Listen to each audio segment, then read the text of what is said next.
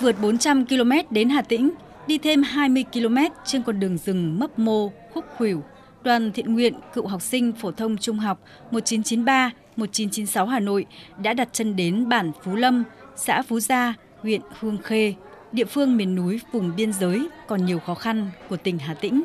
Bằng sự kết nối với đồn biên phòng Phú Gia, đoàn đã mang theo rất nhiều trang thiết bị học tập như tủ sách, tivi cùng hàng trăm cuốn sách, truyện và đồ dùng thiết yếu tặng hai điểm trường là trường mầm non Phú Gia, điểm Phú Lâm và trường tiểu học Phú Gia, điểm Phú Lâm. Với quan điểm giúp đỡ những nơi còn khó khăn những thứ họ cần, anh Nguyễn Phan Giang, trưởng ban công tác xã hội, cựu học sinh phổ thông trung học niên khóa 1993-1996 Hà Nội cho biết. Được sự chung tay của đồn biên phòng Phú Gia, chúng tôi đã đề ra những hành động thiết thực. Ban công tác xã hội 9396 lên chương trình và lên bài kêu gọi trong các bạn của khóa. Rất là may mắn các bạn chung tay đồng hành cùng chương trình. Năm nào cũng vậy. Cái chương trình của chúng tôi kêu gọi thì thường là rất nhanh. Trong vòng khoảng 10-15 ngày là đủ kinh phí để cho chương trình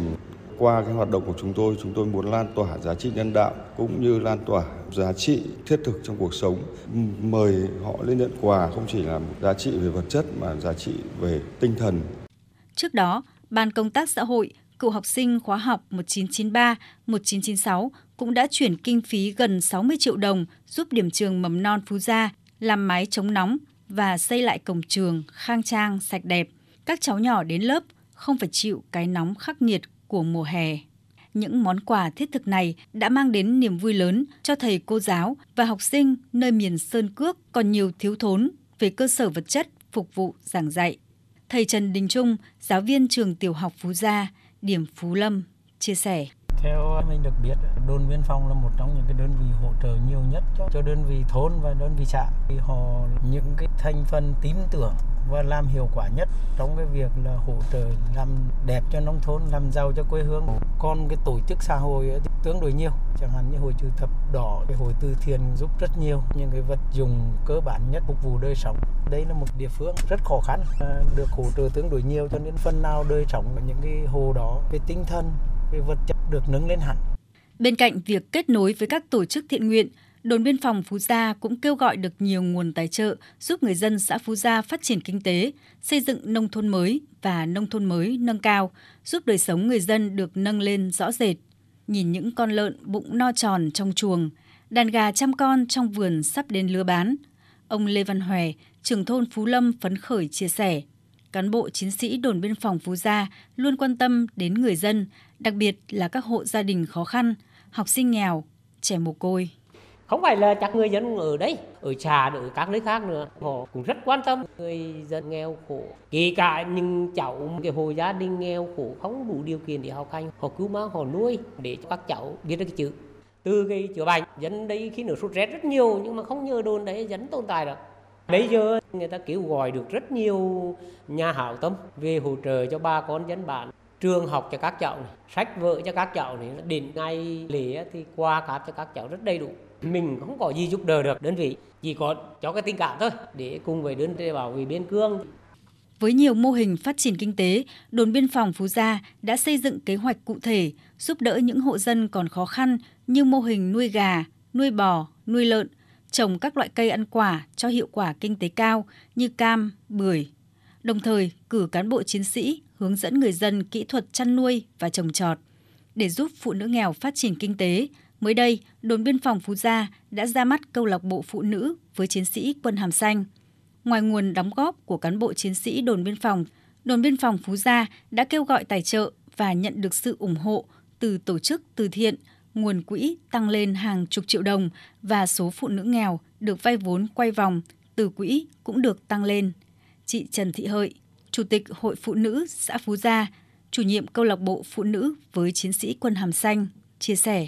Hoạt động phối hợp của Hội Phụ nữ Phú Gia cũng như uh, câu lạc bộ phụ nữ về chiến sĩ quân hàm xanh thì rất là thiết thực và hiệu quả và mang ý nghĩa rất là sâu sắc, rất là nhân văn, hỗ trợ cho chị em phụ nữ rất là nhiều và bà con nơi đây rất là nhiều. Đó à, trực tiếp hỗ trợ cho những cái thành viên trong câu lạc bộ cũng như hội viên nơi đây để họ phát triển kinh tế. Rồi ngoài phối hợp với đồn biên phòng đỡ đầu trẻ mồ côi thực hiện cái chương trình mẹ đỡ đầu của trung ương hội liên hiệp phụ nữ phát động thì đồn biên phòng cũng đã là đỡ đầu một trẻ mồ côi có hoàn cảnh khó khăn trong vòng 3 năm mỗi là tháng là 300 ngàn đồng.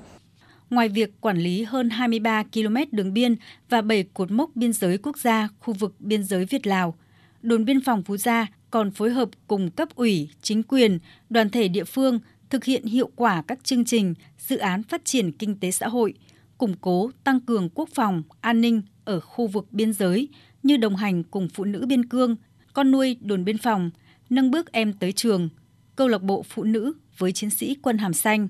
Để giúp người dân xóa đói giảm nghèo, đơn vị đã chủ động xây dựng kế hoạch, xác định rõ thời gian, mục tiêu, nhiệm vụ, kịp thời nắm bắt tình hình, tâm tư, nguyện vọng của người dân, từng bước thoát nghèo, ổn định cuộc sống. Từ một vùng quê nghèo, nay Phú Gia đã thay ra đổi thịt với nhiều con đường được trải nhựa, bê tông, với những hàng cây xanh mướt thay cho những con đường đầy sỏi đá trước kia.